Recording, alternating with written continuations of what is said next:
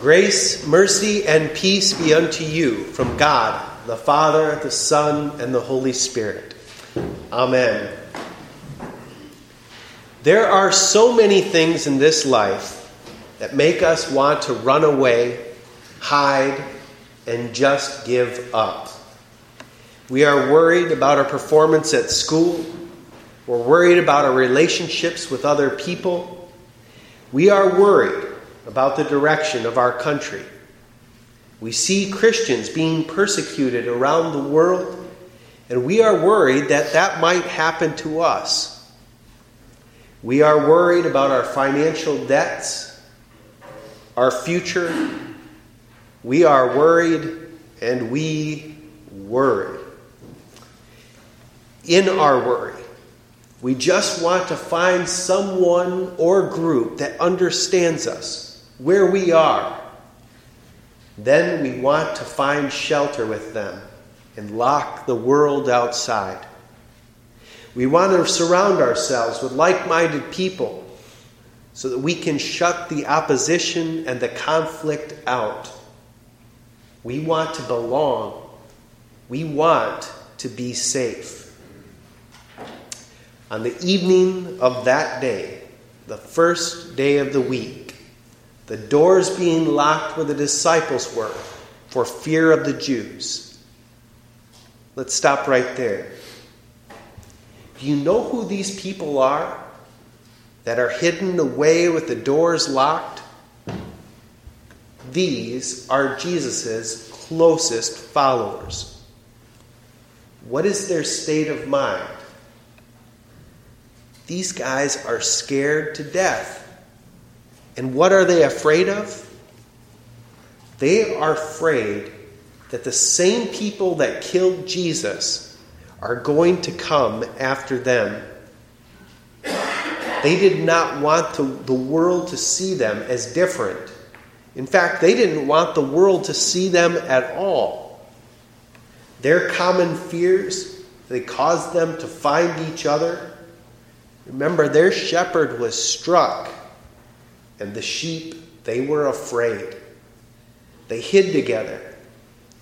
We do the same thing. When something upsets us, makes us anxious or afraid, we run to those who understand. And here they were together. But you know what?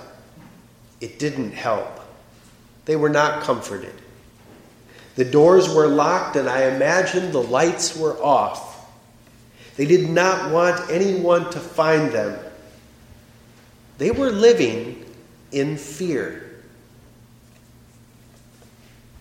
What life situations are you going through that make you want to run, hide, lock the doors?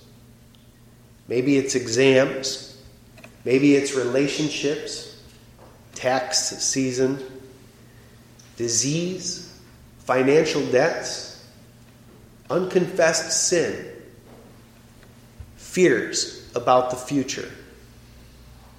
Maybe it's even fears about the future of University Lutheran Church. Whatever it is, you can relate to the disciples on some level.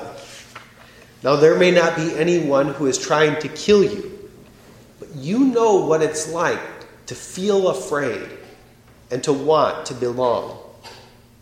Anytime we're anxious about things, worry, that's just another word for fear. The disciples' sin and our sin is this we do not fear, love, or trust in God above all things. We see some things in this world as Him not being able to take care of them.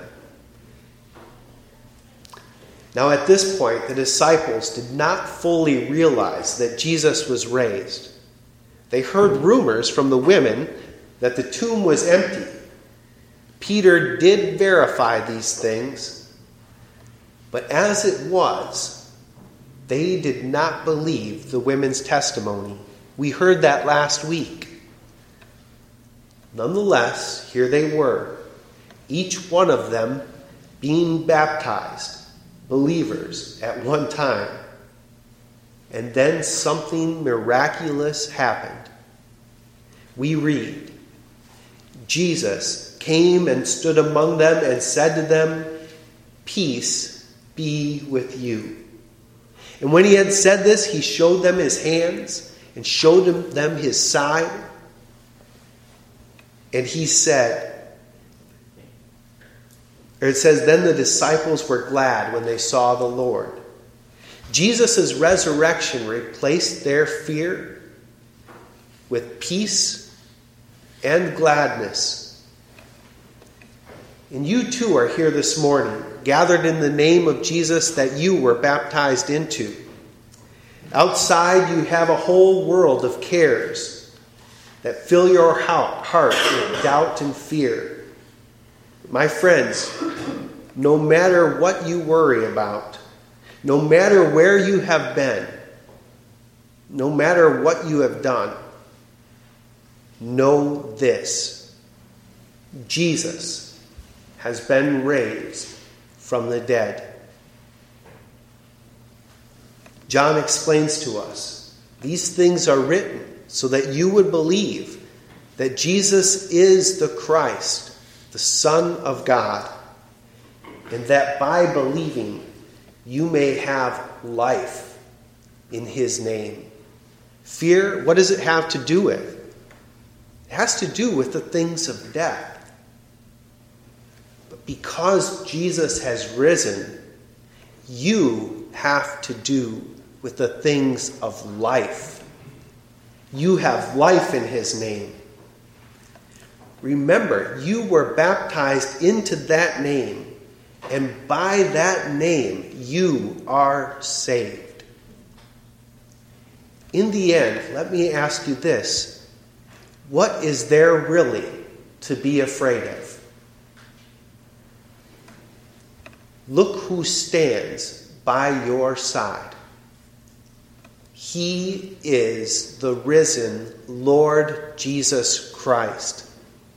He is the Alpha and the Omega, who is and who was and who is to come the Almighty.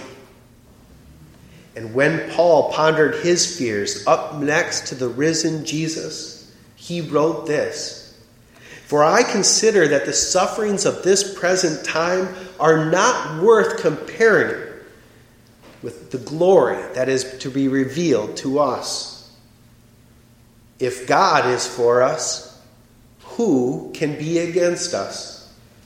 He who did not spare his own son, but gave him up for us all, how will he not graciously, with him, give us all things?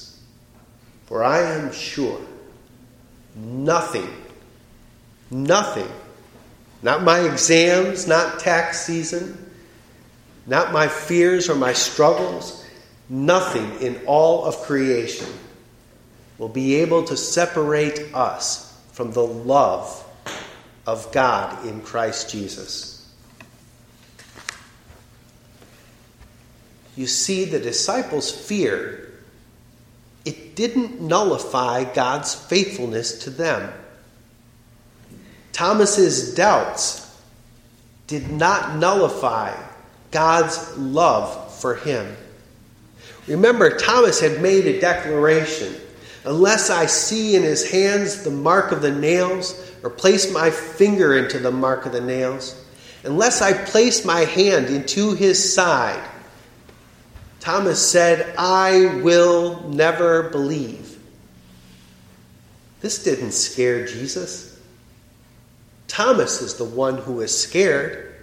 He was scared to put his trust out there again. He didn't want to be hurt again. He had seen too much. He didn't want to lose anymore, so he shut himself off. He locked the door of his heart. Nobody coming in and nothing coming out. Well, eight days later, his disciples were inside again. You notice that? They didn't stop meeting together. They were already in the habit of meeting together on Sundays, as the church still does today. As they were meeting together, Jesus came and stood among them once again, and he said, Peace be with you. And then he directed to one of them there. Do you ever feel like sometimes a sermon's right directed right at you? Well, here Jesus turns and directs right to Thomas. Thomas, put your fingers here. See my hands. Put out your hand. Place it into my side. Do not disbelieve, but believe. What did Jesus do there? He spoke to Thomas's doubt. Thomas had been crushed by what he saw in the world. Remember, what he thought he had placed his hope in looked dead on Good Friday. What did Jesus do? He spoke to his doubt. And what is Jesus doing here this morning? He's speaking to your doubt. And what does he speak? He speaks peace to you. He speaks trust to you. We see his work for us on Good Friday. We eat and drink of his risen body and blood on this Lord's Day, Resurrection Day. And he says to us, Nothing, nothing Nothing can keep my love from you. And he who says this, he is greater than all of your fears. And we respond with Thomas, my Lord, my God. Jesus' resurrection, it changed the disciples. It changes us as well. The disciples, remember, in the gospel, they're filled with fear, but re- how were they in the book of Acts? They were speaking out in the streets boldly with no protection at all. And as they preached, they were put in prison. Remember, before they were afraid of prison, they were afraid of death. They were put in prison, but an angel released them. And what did they do? They went right back to teaching in the temple. They were arrested again, and they were told, We strictly t- charged you not to teach in this name. Yet you, here you have filled all Jerusalem with your teaching. The Apostle Peter said this We must obey God rather than men. The God of our fathers, He raised Jesus, whom you killed, hanging him on a tree. God exalted him at the right hand as leader and Savior to give repentance to Israel and forgiveness of sins. And we were witnesses to these things. And so is the Holy Spirit, whom God has given to those who obey him. You see, God raised Jesus from the dead, and he took away the apostles' fears. They no longer feared man. They no longer feared their sins. Remember, Peter was scared to death to be around Jesus because he had denied him three times. But Jesus met with him and forgave him, and three times charged him Feed my sheep. Jesus died for their sins, and he rose to give them new life, to give them new life. And you know what happened? Now, the apostles fear, love, and trust in God above all things. They had peace with God that the world could not take away, no matter what the threats were. They were transformed from people who fear the world into people who love the world. Jesus rose, my friends. Alleluia, Christ is risen. He is risen indeed. Alleluia. He has washed you with water and the word. And he says to you, This is my body, this is my blood. The peace of God be with you always.